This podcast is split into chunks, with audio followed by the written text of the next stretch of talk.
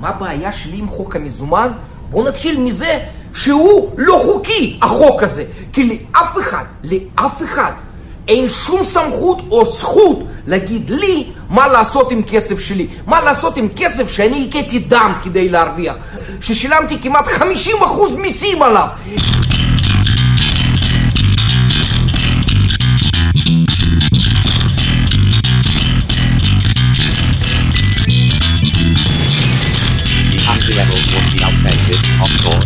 Before anyone started.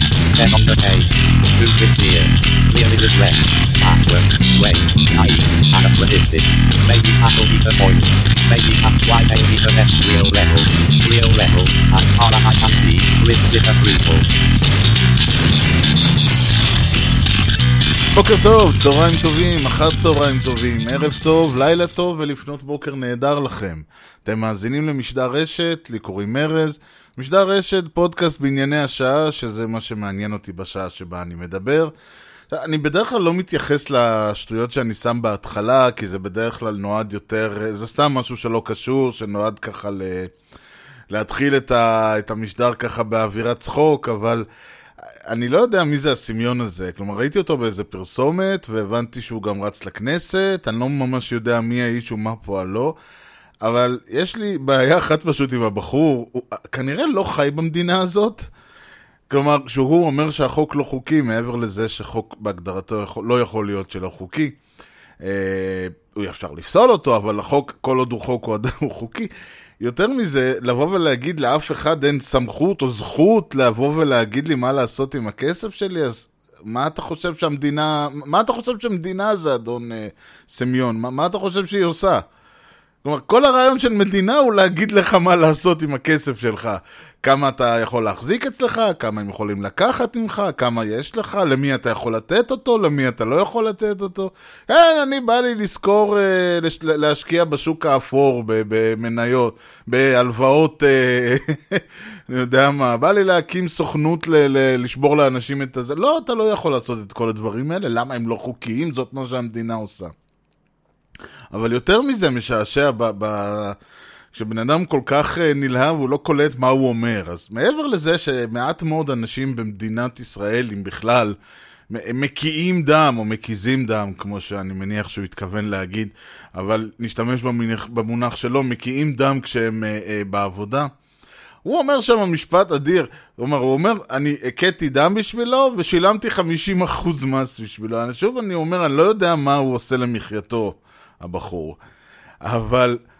עד כמה שאני יודע, במדינת ישראל, רוב, אם לא כל, מי שמשלם 50% מס, אה, זה אנשים שמרוויחים 50 אלף שקל בחודש ומעלה. ואני לא יודע איך להגיד את זה בצורה יפה, אבל מי שמרוויח 50 אלף שקל בחודש ומעלה, לא מקידם לצורך, אה, למחייתו. רוב אלה ש... או שוב, כמעט כל אלה שמקיאים דם למחייתם, מרוויחים שכר מינימום שדי די לא צריכים לשלם עליו שקל מס, כי הוא כל כך... הם מרוויחים כל כך מעט שרשות המס לא לוקחת מהם כסף. ולכן, לבוא ולהגיד, אני משלם 50% עבור הכסף שהכיתי דם בשביל להרוויח, אתה לא מקיא דם בשביל להרוויח 30, 50 אלף שקל במדינת ישראל. אין דבר כזה. זה אומר שאתה נמצא בעשירון מאוד מאוד גבוה של החברה, מה שאומר שסביר להניח שאת רוב המשכורת שלך אתה עושה בלי להזיז יותר מדי, אה, לא את, ה, לא את עצמך. ואני עוד פעם, אני לא מרוויח 50 אלף, ואני יושב במזגן כל היום. ולא מקיא ולא, ולא מטפטף זיעה אפילו. ואם כן, אז אתם יודעים, אני הולך ומכין לעצמי איזה אייס קפה.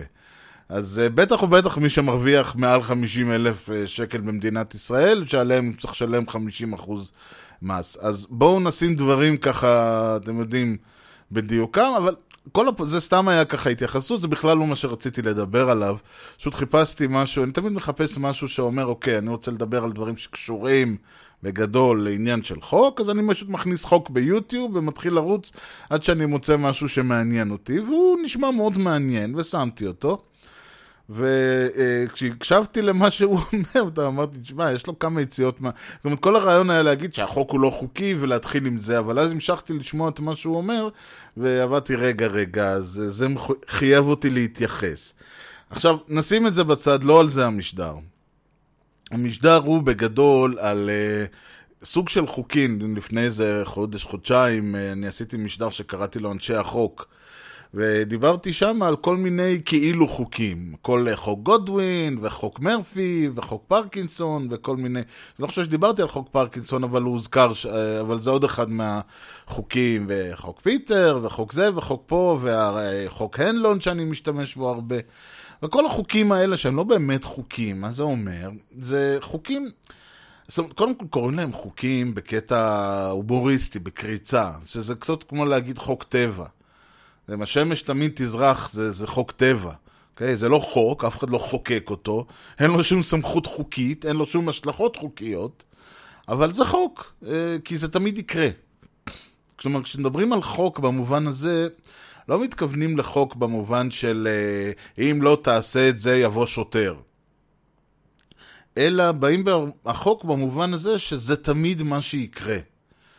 כלומר, זה במובן המדעי של המילה, המושג חוק אומר זה משהו שהוא אבסולוטי. Okay, אוקיי? תרצה או לא תרצה, תקום בבוקר או לא תקום בבוקר, אה, אם יש לה זכות או אין לה זכות, השמש תמיד תזרח.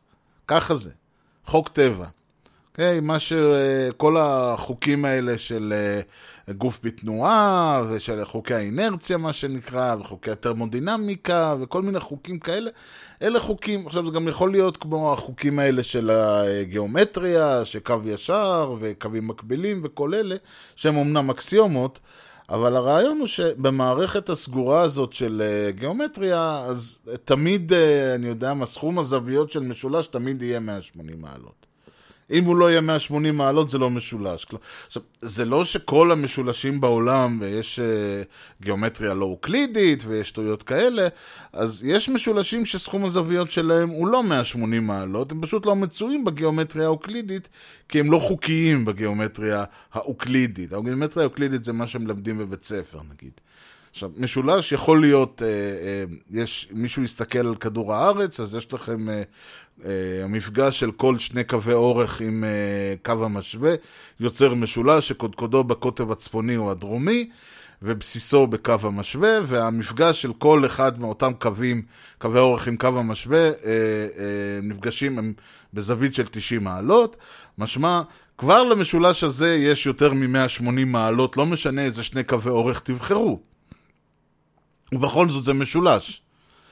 אבל העניין הוא שכדורים לא מצויים בגיאומטריה האוקלידית, ולכן אין עם זה בעיה בגיאומטריה האוקלידית, ולכן כשמלמדים אותנו שכל סכום הזוויות במשולש הוא 180 מעלות, זה חוק, כי אין דבר שנוגד אותו. עכשיו, לכן כשאומרים חוק גודווין, חוק מרפי, לא מתכוונים לחוק במובן ה... אה, אם לא אה, תעשה מה שגודווין אמר יבוא שוטר.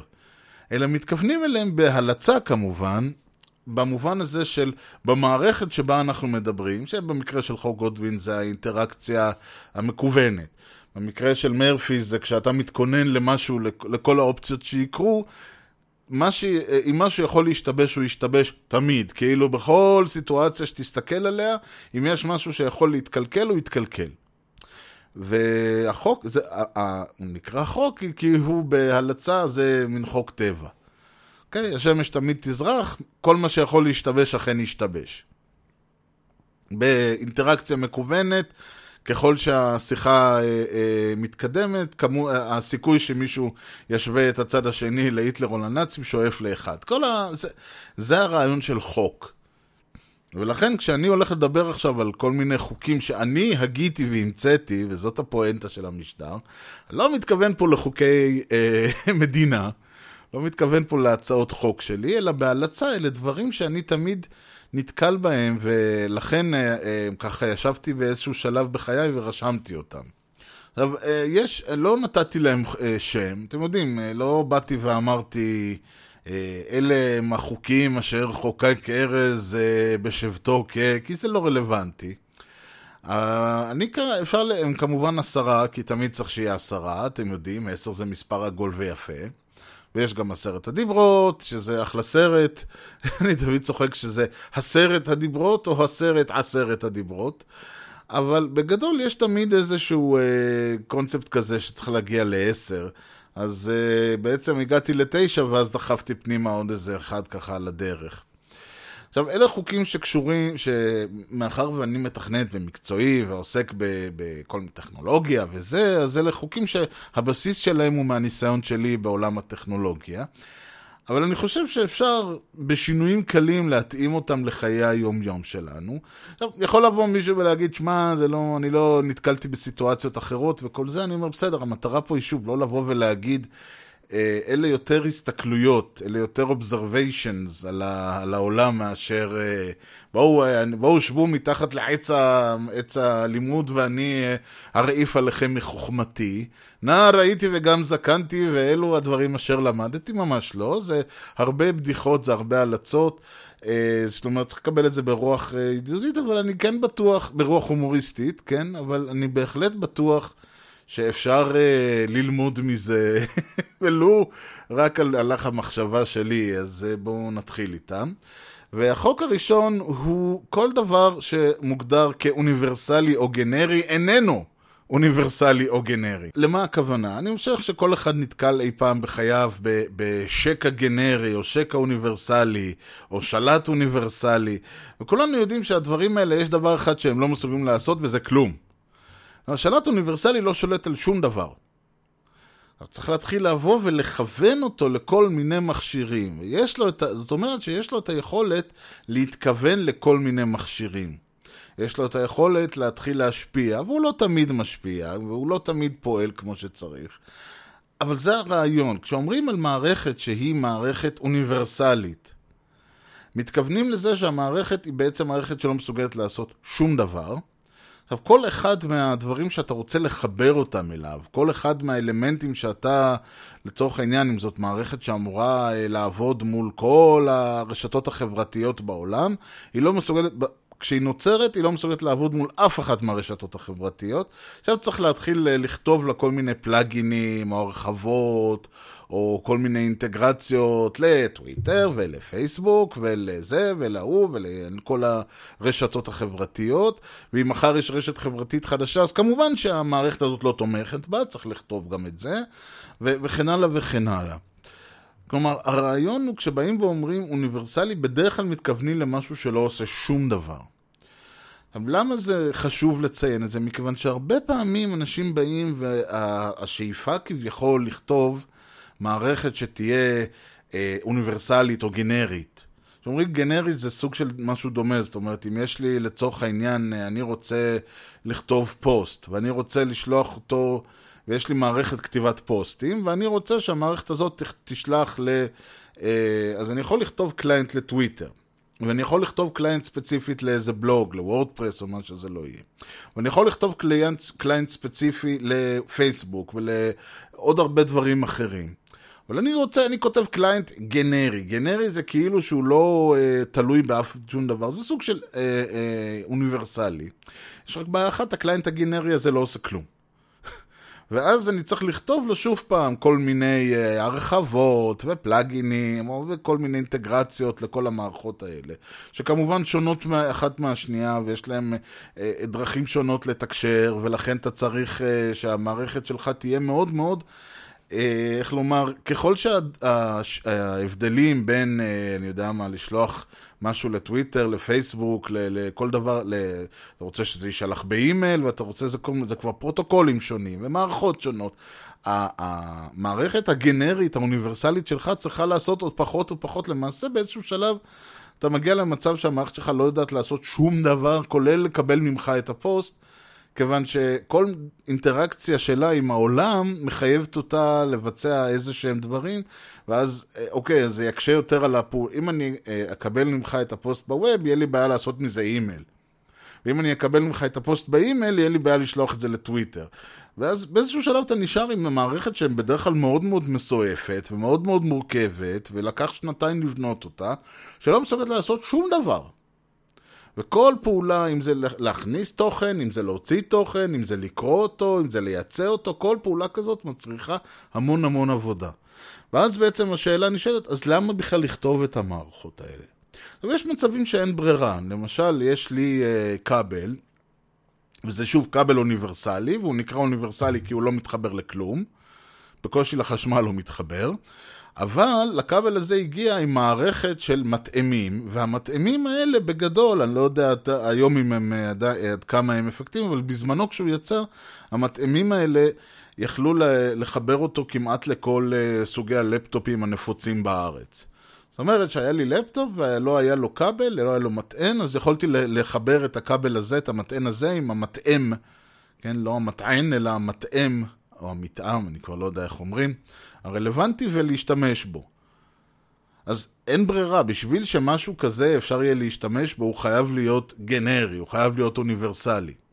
בסופו של דבר, אם אני רוצה לכתוב את אותה מערכת uh, גנרית אוניברסלית, למה אני בכ... אולי עדיף לבוא ולהסתכל קודם על מה שיש ולהגיד, אוקיי, מה, מה כבר יש לנו? כמה רשתות חברתיות יש בעולם?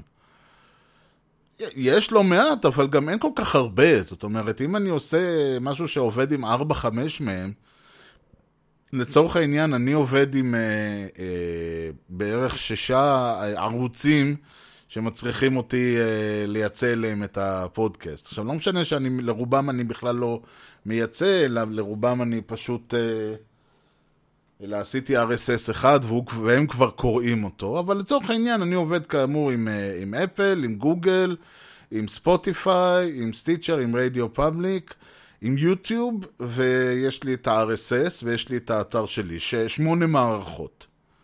האתר שלי הייתי צריך לכתוב אותו בעצמי, לא הייתי חייב, אבל רציתי. הוא מייצר RSS, ה-RSS הזה הולך לגוגל, הוא הולך לאייטיונס, הוא הולך לסטיצ'ר, הוא הולך לספוטיפיי, הוא הולך לרדיו פאבליק. נשארו לי, אה, והוא ה-RSS עצמו, נשארה לי מערכת אחת שזה יוטיוב. יוטיוב הוא באמת מצריך אותי לייצא את, האפליק... את הפודקאסט מחדש כווידאו ולהעלות אותו. ויכולתי לבנות מערכת גנרית, לצורך העניין, ש... שעובדת עם כל המערכות האלה, ומייצ... אבל בפועל המערכת הזאת לא הייתה צריכה לעשות שום דבר חוץ מ-RSS, שכל המערכות האחרות עובדות איתו. ונוסף לזה, הייתה צריכה לייצא את הפודקאסט ל, אה, אה, לוידאו ולהעלות את הוידאו הזה ליוטיוב. זאת אומרת, כל הגנריות שלה הייתה מסתכמת בעובדה ש-90% מהפעילות אה, זה RSS, ו-20% מהפעילות זה היוטיוב, וזה היה מצריך ממני בערך 80% מהמערכת. ולכן אין שום סיבה לעשות את המערכת הזאת גנרית, מה עוד שגם הפרוטוקול העיקרי שהיא עובדת איתו מכסה כאמור 80 או אפילו 90 אחוז מה-use cases.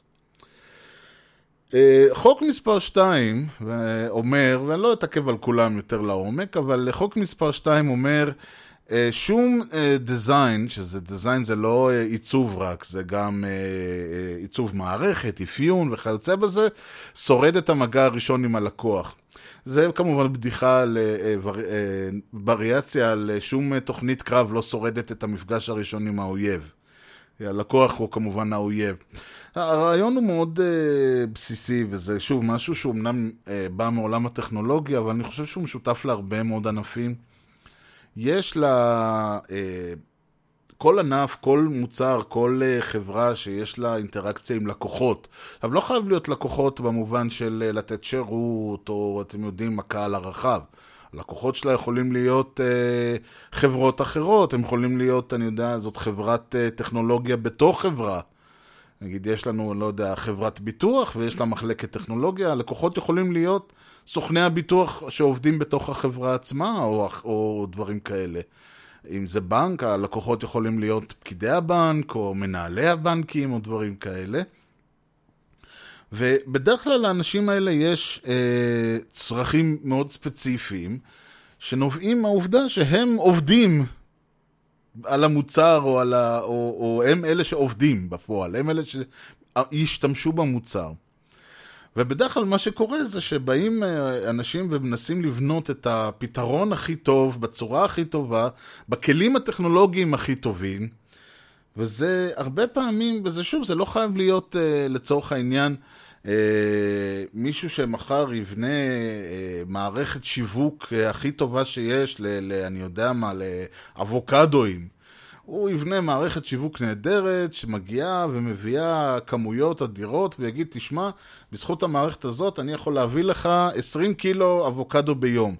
אז בא ירקן ואומר לו, בסדר, אבל אני לא צריך 20 קילו אבוקדו ביום, אני צריך כולה 7 קילו אבוקדו ביום. זה מה שאני מוכר, מה אני אעשה עם עוד 13 קילו?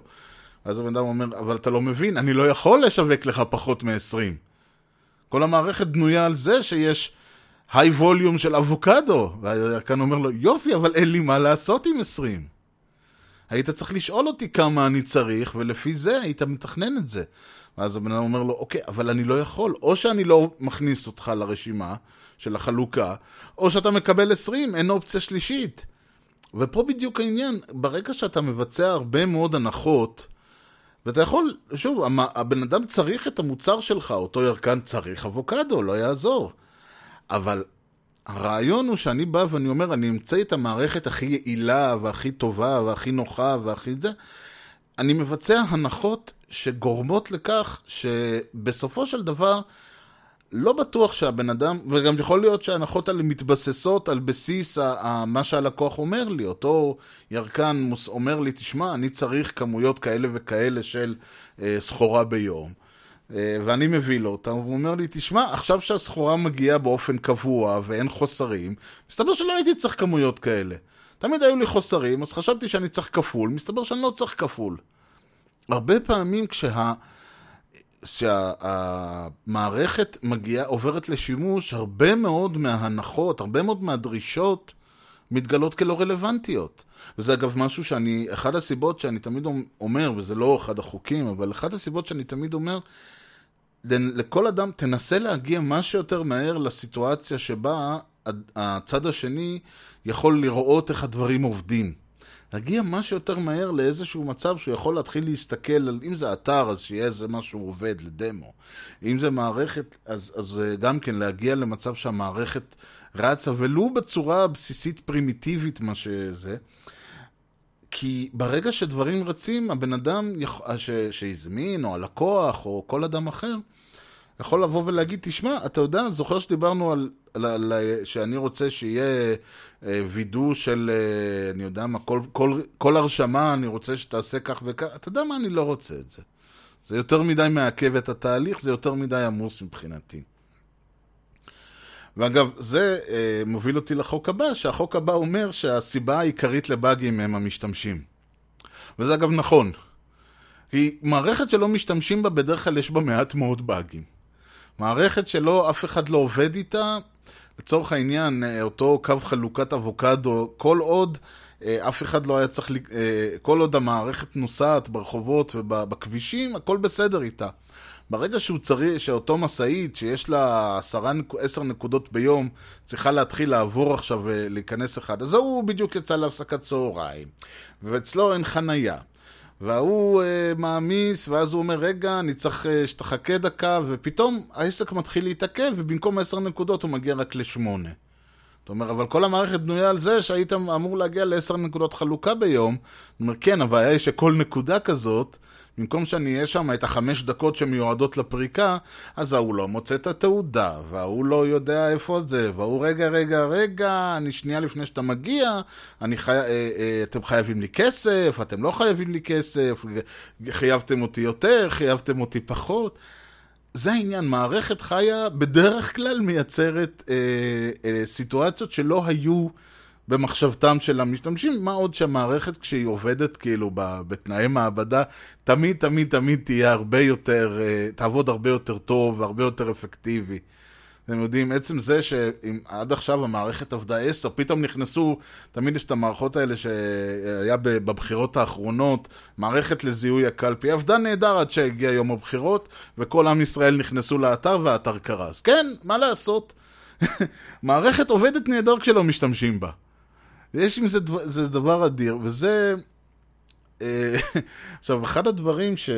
וזה מוביל אותי לחוק הבא, אחד הדברים שהרבה פעמים אומרים, טוב, טוב, אז תעשה משהו עכשיו. תמיד יש את הקטע הזה שאתה בא ואתה אומר, אה, תשמע, זה לא בדיוק עובד כמו שדיברנו עליו. אוקיי, אז תעשה לי משהו עכשיו ונשנה אותו אחר כך. אז זה מוביל אותי לחוק 4. חוק 4 אומר, לעכשיו פירושו לתמיד. אחר כך פירושו לעולם לא. עכשיו, זה לא חוק במובן שזה תמיד ככה, אבל צא מהנחה. ואני תמיד אומר את זה לאנשים ששואלים את עצתי או מתעניינים. צא מהנחה שמשהו שאתה עושה עכשיו, תיקונצ'יק לעכשיו, תשמע, אני צריך שתוציא לי את הדוח הזה עכשיו. העניין הוא שאתה אומרים עכשיו, זה, זה גם בפעם הבאה יבואו ויגידו, טוב, הוצאת לי את הדוח אתמול, תוציא לי אותו גם היום. תשמע, כבר שבוע אתה מוציא לי את הדוח הזה, תוציא לי אותו גם עכשיו. אני אומר, טוב, תקשיב, אין לי זמן לזה, אני, אתה יודע מה, אני אכתוב, ת- אני נעשה מערכת ש, שתוציא לך את הדוח הזה קבוע. אה, סבבה, כמה זה ייקח? כמה ימים. ומה בינתיים? בינתיים אני אוציא לך את הדוח. אוקיי. ואז הדיון ממשיך, אוקיי, עכשיו אם אני מוציא לו את הדוח, אין לי זמן לעבוד על הדברים האחרים. יש דברים לחוצים. כל מיני אה, דברים שמישהו אומר, תשמע, אנחנו צריכים את זה דחוף, עזוב אותך, זה, תעשה משהו שעושה חפ, חפ, חפלפ כזה, תעשה משהו שמייצר את זה, אחר כך נכתוב את זה כמו שצריך. אחר כך זה אף פעם לא מגיע. כי תמיד כשמסיימים את זה, יופי, זה עובד, אפשר לעבור לדחוף הבא. והדחוף הבא, הוא גם כן צריך לעשות איזה משהו עכשיו מהר, מהר, מהר. באיזשהו שלב תבוא עוד חצי שנה ותרצה לעשות את כל הדברים מסודר, תגלה שיש כבר כל כך הרבה קלפים במגדל הקלפים שבנית, שאתה כבר לא יכול לשנות שום דבר. אם אני אנסה להז... כבר... לא מספיק שאני מוציא לה את הדוח הזה כל יום, יש כבר מערכת שבנויה על העובדה שאני שולח לה את הדוח הזה בקובץ אקסל המסוים ההוא, ואם אה, אני אנסה לשכתב את זה, אז כל מיני דברים יקרסו בדרך. כי כבר כל החברה, כל המשרד, כל העסק, בנוי על, ה, על כל התיקונצ'יקים האלה וכל ה, מה שקוראים workaround שעשינו בינתיים. ולצורך העניין, אם אנחנו אה, מסתכלים על זה בר- בראייה יותר גדולה, הרבה מאוד מה... תמיד אומרים, הצבא תמיד מתכונן למלחמה האחרונה, ותמיד איך שיש את הוועדת חקירה, היו את הוועדות חקירה האלה שכל פעם היו, למה עשינו ככה וככה, ומוצאים אשמים, ודברים כאלה. זה גם כן חלק מהעניין, כי כשמסתכלים, אה, תמיד החשיבה קדימה היא אף פעם לא לטווח הארוך, כי אין זמן לטווח הארוך, האיראנים על הגבול, החיזבאללה אה, זה, עזה וזה, וכל- אין זמן לכלום. אז בואו נפתור את הבעיה עכשיו, נעשה משהו זריז, נתקן את המצב, נפתור את הזה, נחלק קצת כמה שקלים לכמה אנשים, אחר כך נעשה איזושהי רוויזיה חקית, אתם יודעים, ככה למשל החוקה במדינת ישראל קמה, במרכאות. אמרו נעשה חוקה, כתוב במגילת העצמאות, חוקה לא יאוחר וכו' וכו' וכו'. אמרו, טוב, אין לנו זמן לזה עכשיו, הדתיים מתנגדים, ופה ושם, ויש עם זה בעיה, והרוויזיוניסטים, ובגין, וכל זה, טוב, נעשה משהו, נעביר משהו זריז עכשיו, אחר כך נעשה חוקה. עברו מאז יותר מ-70 שנה, אין חוקה במדינת ישראל. ולכן תזכרו, נכון, משהו לעכשיו פירושו לתמיד. אחר כך פירושו אף פעם לא. עוד דבר שנגזר מזה, זה החוק הבא.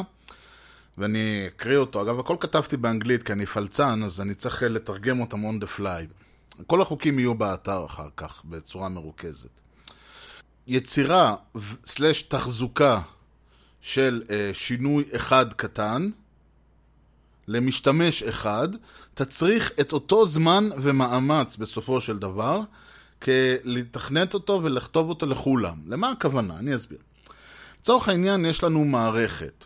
מערכת, שוב, זה יכול להיות אה, אתר, זה יכול להיות, אה, אני יודע מה, אה, מערכת שעות, או כל דבר כזה, כל מיני מערכות. עכשיו, זה לא חייב להיות טכנולוגי, אבל זה העולם שאני בא ממנו, כל אחד ש, שיקח את זה לאיפה שהוא מכיר, למה שהוא עובד, למה שהוא מתמצא.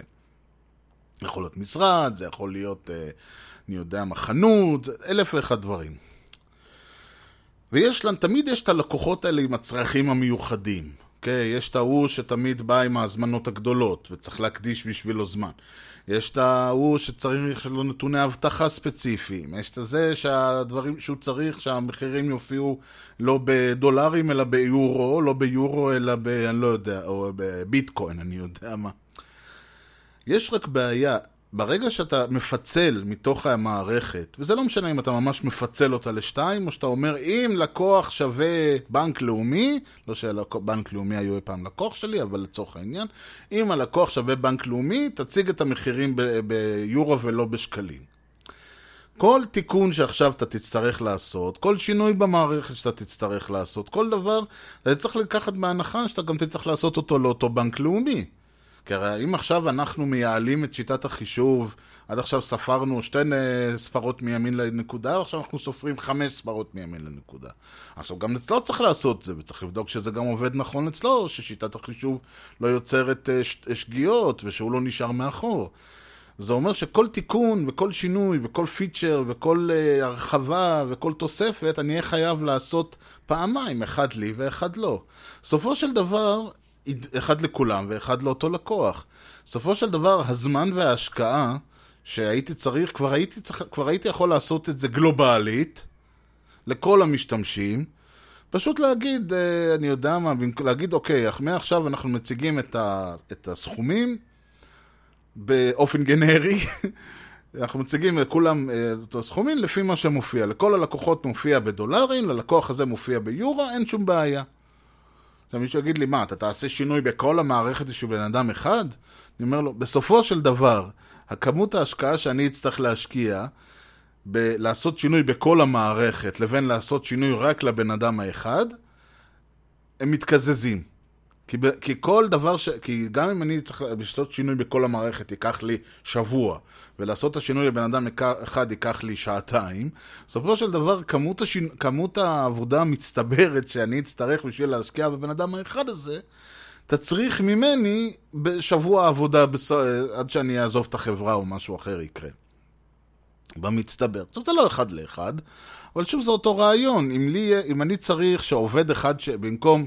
שבן אדם יעמוד, תחשבו לרגע, אם בן אדם שיש לו הזמנה גדולה עומד בתור כמו כולם, אז כולם מחכים בתור עוד 20 דקות, או 5 דקות.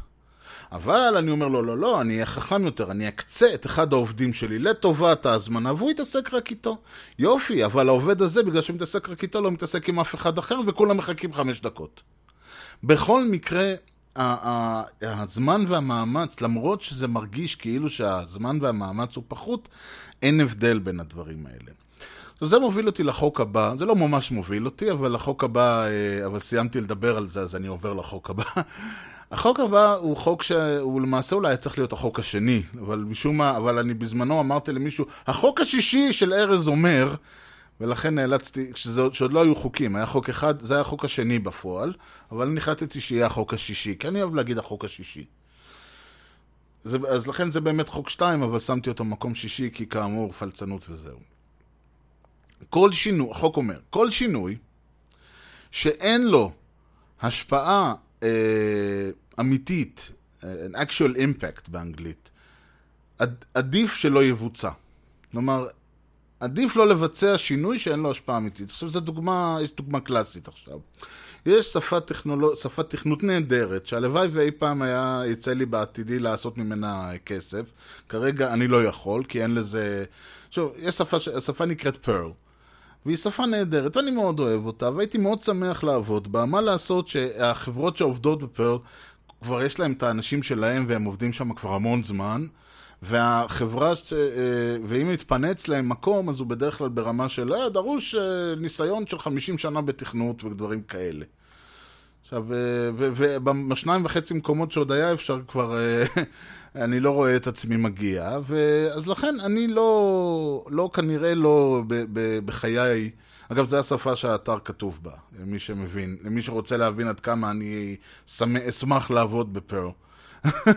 ולא ב-PHP, שזו השפה שאני בעיקר כותב בה.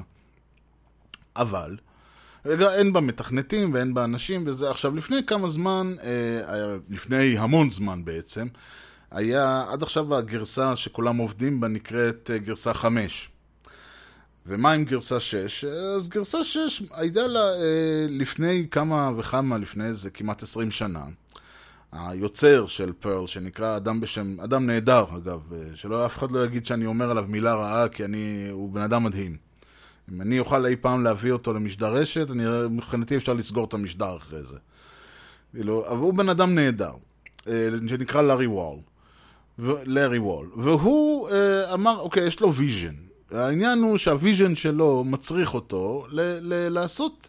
גרסה 6 שלא תהיה תואמת אחורה. למה? כי גרסה 5 תואמת לגרסה 4, ו-4 ל-3, ו-3 ל-2, ו-2 ל-1, והתוצאה היא שיש הרבה מאוד החלטות שהוא היה רוצה לשנות, אבל הוא לא יכול. יש הרבה מאוד דברים ורעיונות ו- ו- וכל מיני אה, אה, אלמנטים של השפה שהוא היה מת להכניס, אבל הוא לא יכול, כי זה ישבור לחלוטין. אז אם כבר שוברים, למה לא להגיד, אוקיי, גרסה 6 תתחיל מאפס. כאילו היא גרסה 0, אבל היא בפועל גרסה 6, כי היא מבוססת על הרבה מאוד דברים שלמדנו במהלך ה-20 שנה האחרונות, שפיתחנו את פרל מגרסה 1 לגרסה 5. יש עם זה בעיה, הבעיה היא שלארי וול הוא בן אדם, וכל האנשים שעובדים איתו הם גם בני אדם, כלומר, זה לא שהם בני אדם במובן של הם לא אלוהים, אלא הם בני אדם במובן שהם לא חברה.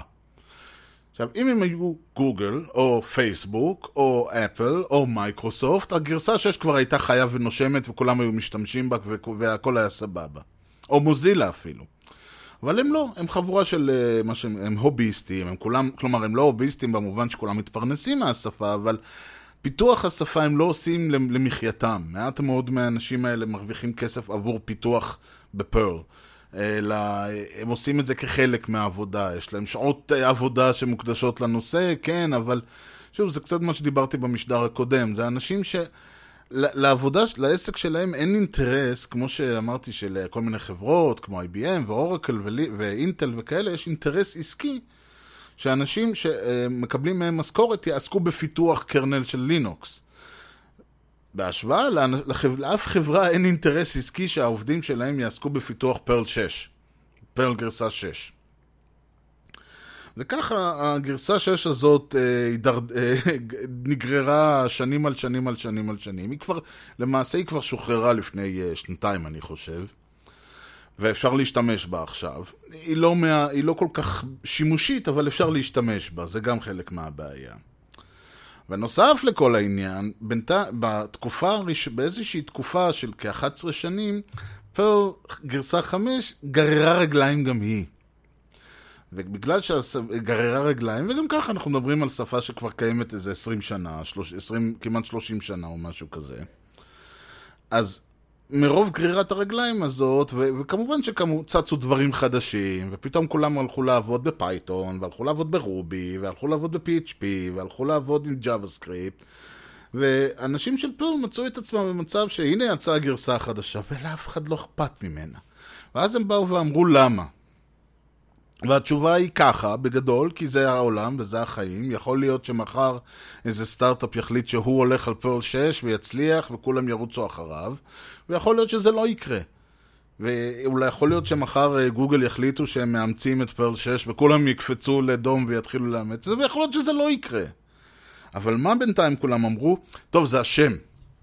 בגלל שזה פרל 6, אז כולם מסתכלים ואומרים, אה, אני לא אהבתי את 5, או 5 זה גרסה ישנה, ויש בדיחות על פרל וכל מיני כאלה, צריך לשנות את השם. והתחיל debate, איך נקרא לשם, ואיך נשנה אותו, ואיך נעשה אותו, ומה נעשה בו, ולמה נקרא לו ככה, ואולי כן צריך, ואולי לא צריך. ואני אומר דבר אחד, זה ישנה משהו? השפה תשתנה? זה יגרום פתאום לכל האנשים שלא ישתמשו בה להשתמש בה, וכשהם ישתמשו בה זה ישנה את החוויה שלהם. זה יהפוך את השפה למהירה יותר, זה יהפוך אותה לנוחה יותר לשימוש, זה ישפר אולי את האינטראקציה שלה עם כל מיני דאטאבייסים, כל מיני מערכות, זה ייתן לי אפשרות מחר להמיר את האתר שלי משפה שכתובה בו בקלות לשפה הזאת, זה ייתן משהו למישהו? זה יהפוך משהו בשפה הזאת ליותר טוב? התשובה היא לא. ולכן השינוי הזה אין לו שום ערך.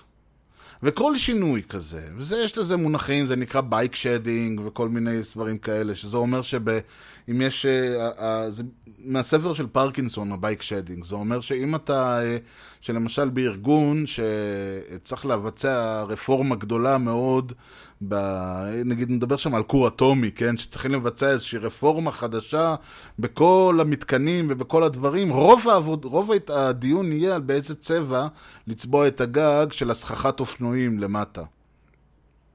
כלומר, הם ישבו במשך uh, שבועיים, רוב השבועיים האלה יהיו ריבים על הצבע של הסככה, שאר הזמן יהיה על הדברים האחרים. זה ה bike shedding. אז גם פה הרעיון הוא יותר מזה, Don't bike shed, אל תעשו את השטויות האלה. אם לשינוי הזה אין, ומה שאני הגדרתי, actual impact, אל תעשו אותו. לש...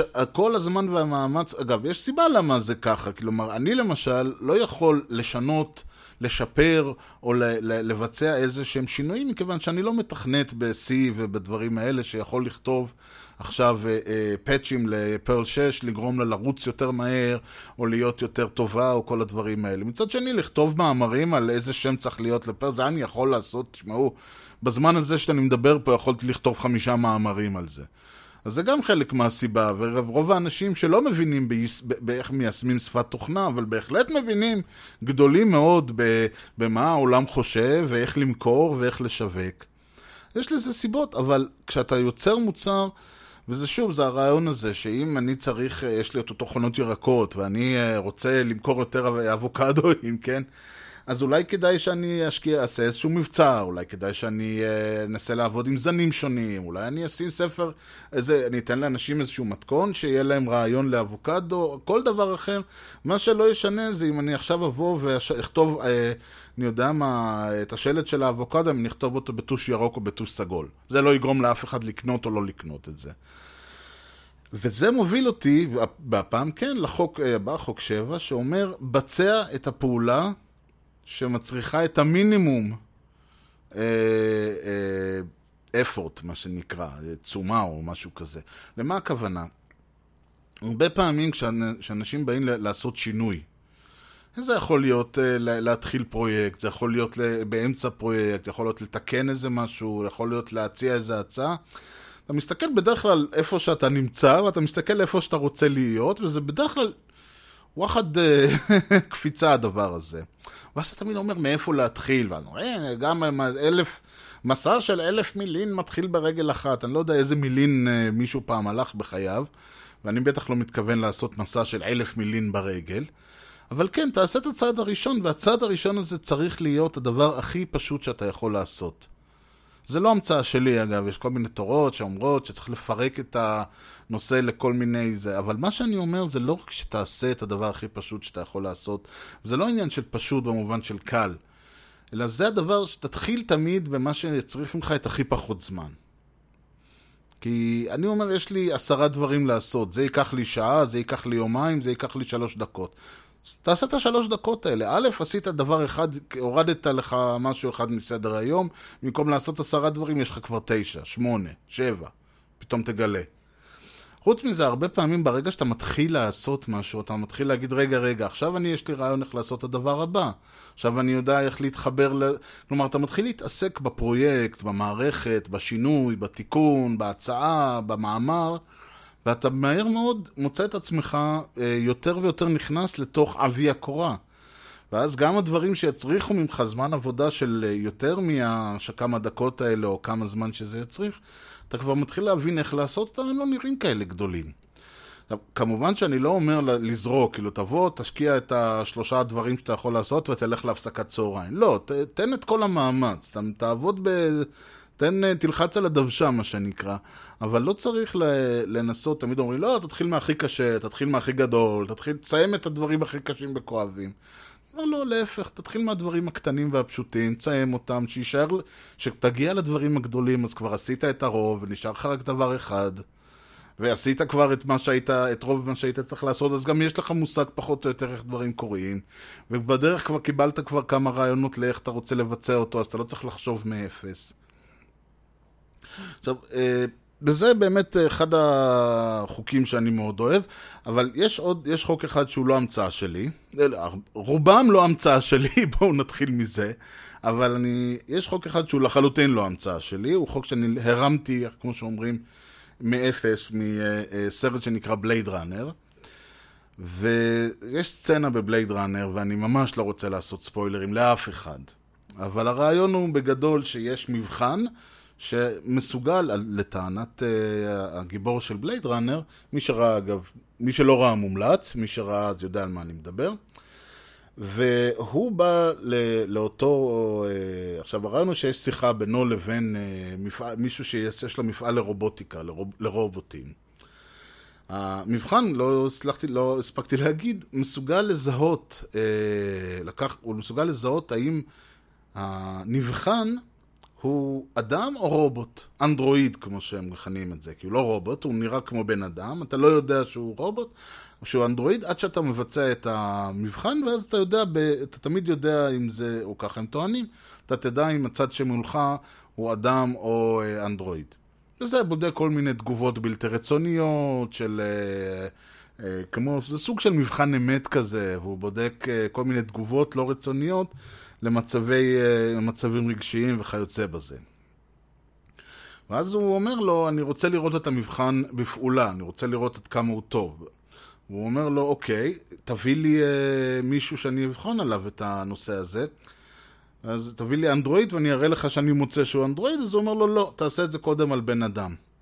ולא משנה שיש בזה טוויסט וזה, אבל הוא אומר לו למה, ואז הוא, המדען, בעל החברה לרובוטים, אומר לו, אני רוצה לראות את זה, אני רוצה לראות של, תגובה שלילית לפני שאני נותן לך תגובה חיובית.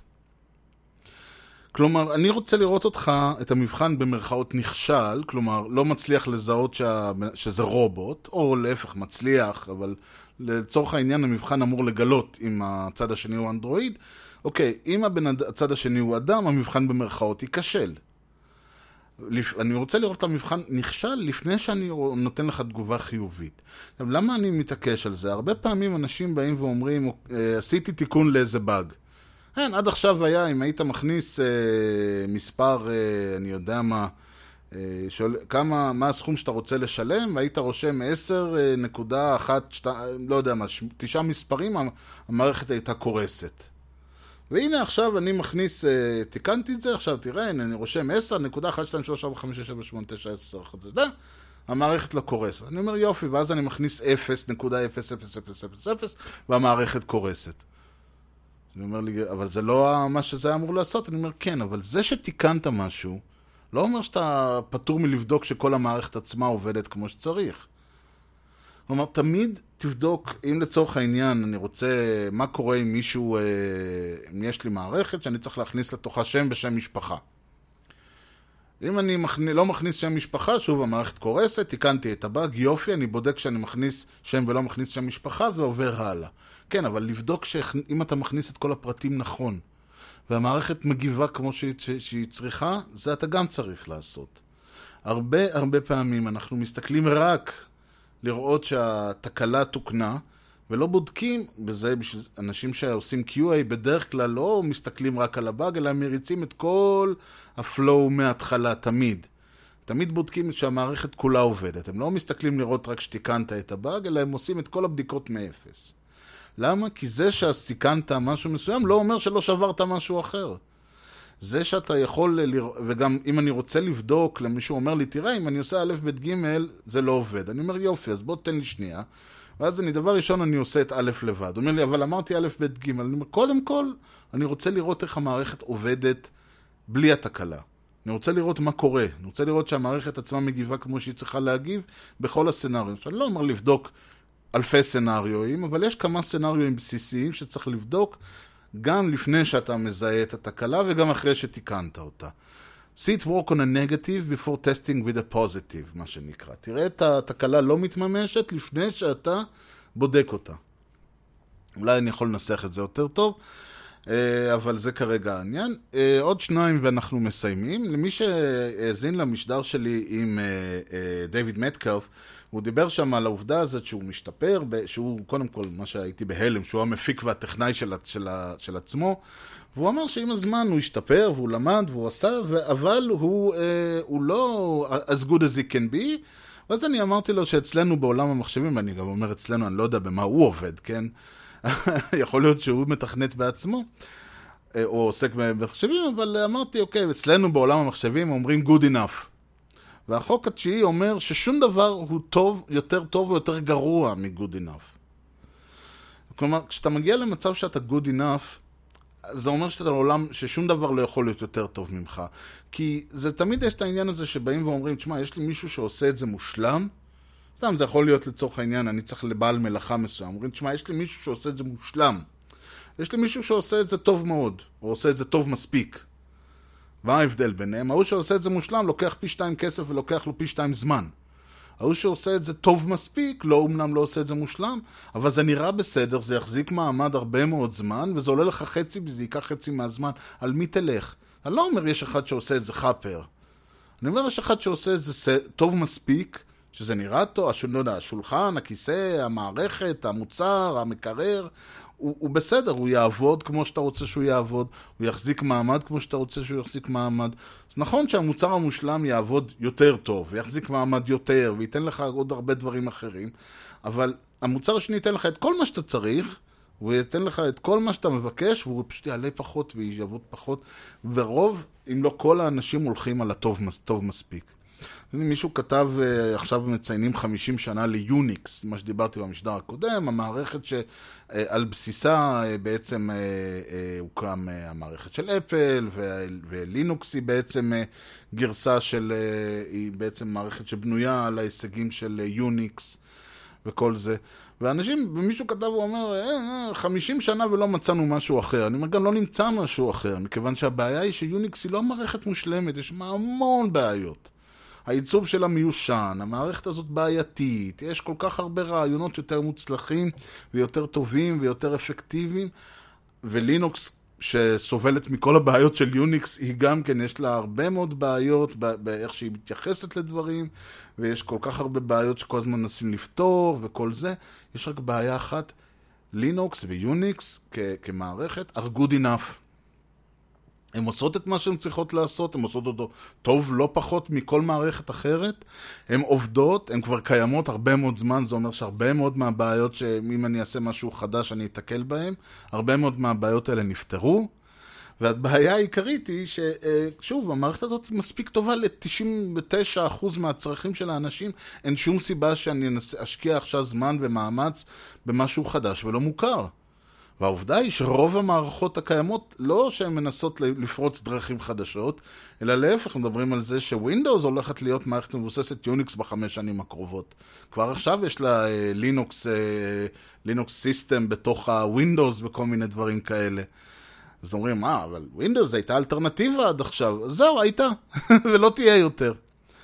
ו-iOS מבוססת יוניקס, יוניקס יוניקס, כלומר לא לינוקס אלא יוניקס, ואנדרואיד מבוססת לינוקס, ולא נשארו עוד מערכות, אה, מוב... ואולי, אני לא יודע מה זה Sailfish או כל האחרות, אבל רוב המערכות, כלומר, רוב הסיכוי שאלא אם כן, שלמעשה 99, לא יודע אפילו, נקודה משהו, 9999 מהמערכות בעולם מבוססות, יש בהן אלמנט של יוניקס, או שהן עצמן מבוססות יוניקס.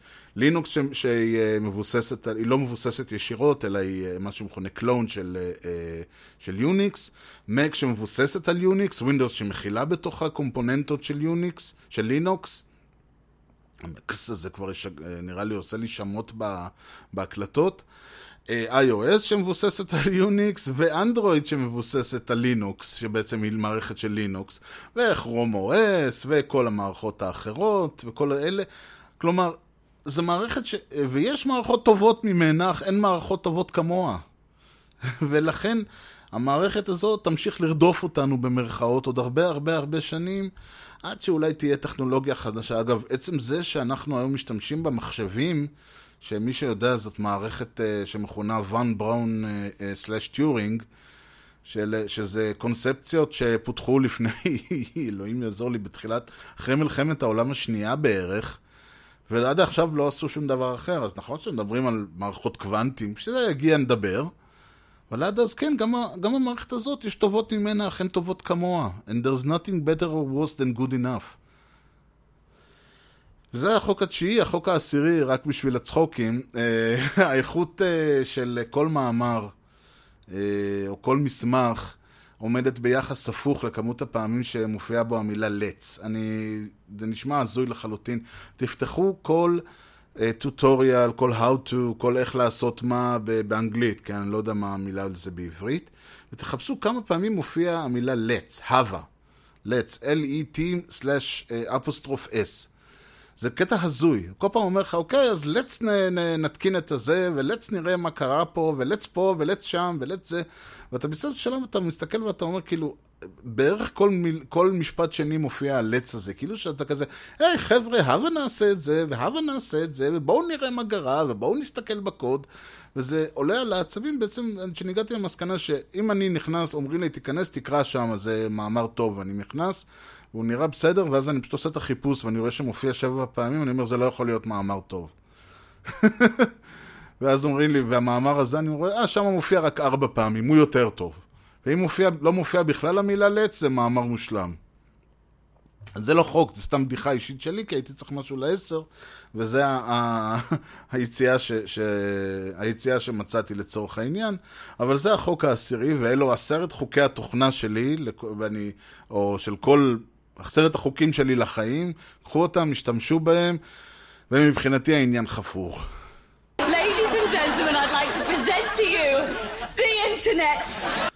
וזהו, וכאמור זמננו תם להפעם, ואני רוצה להודות לכם על שהאזנתם. אני, כמובן, כל המידע, כל החוקים, כל הדברים יפורסמו על גבי האתר, והאתר הוא משדרשת.co.il, והאימייל שלי ליצור קשר ולהגיד לי תודה על שפרסמתי את המסמך האנושי המזעזע הזה, עשרת חוקי התוכנה של ארז, כן.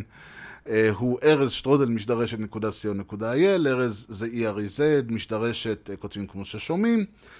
ובמשדרשת co.il, מעבר לכל המראה מקום וסימנים ורעיונות ולינקים ש, אה, שקישרתי, שאני אקשר אליהם, אפשר למצוא שם גם את כל הלינקים שדיברתי עליהם ל iTunes ו Stitcher וספוטיפיי ויוטיוב וכל האחרים, וכמובן אפשר להירשם ל-RSS, אפשר להאזין למשדרים על גבי אתר האינטרנט, או להוריד את המשדר אה, למחשב או לטלפון או למה שאתם לא רוצים. אפשר למצוא את משדרשת גם ביוט... ביוטיוב, כן, וגם בפייסבוק, תחת facebook.com/משדרשת, או בטוויטר, twitter.com/ארז. נדמה לי שכיסיתי את הכל, מה שלא כיסיתי, כנסו לאתר משתרשת co.il, והוא יהיה שם מכוסה היטב. אה, וזהו להפעם, אנחנו בהחלט נתראה במשדר הבא. אני רוצה שוב להודות לכם על שהאזנתם, ועד משדר רשת הבא, אני הייתי ארז. שיהיה לכם המשך יום נהדר, ולהתראות. Thank you.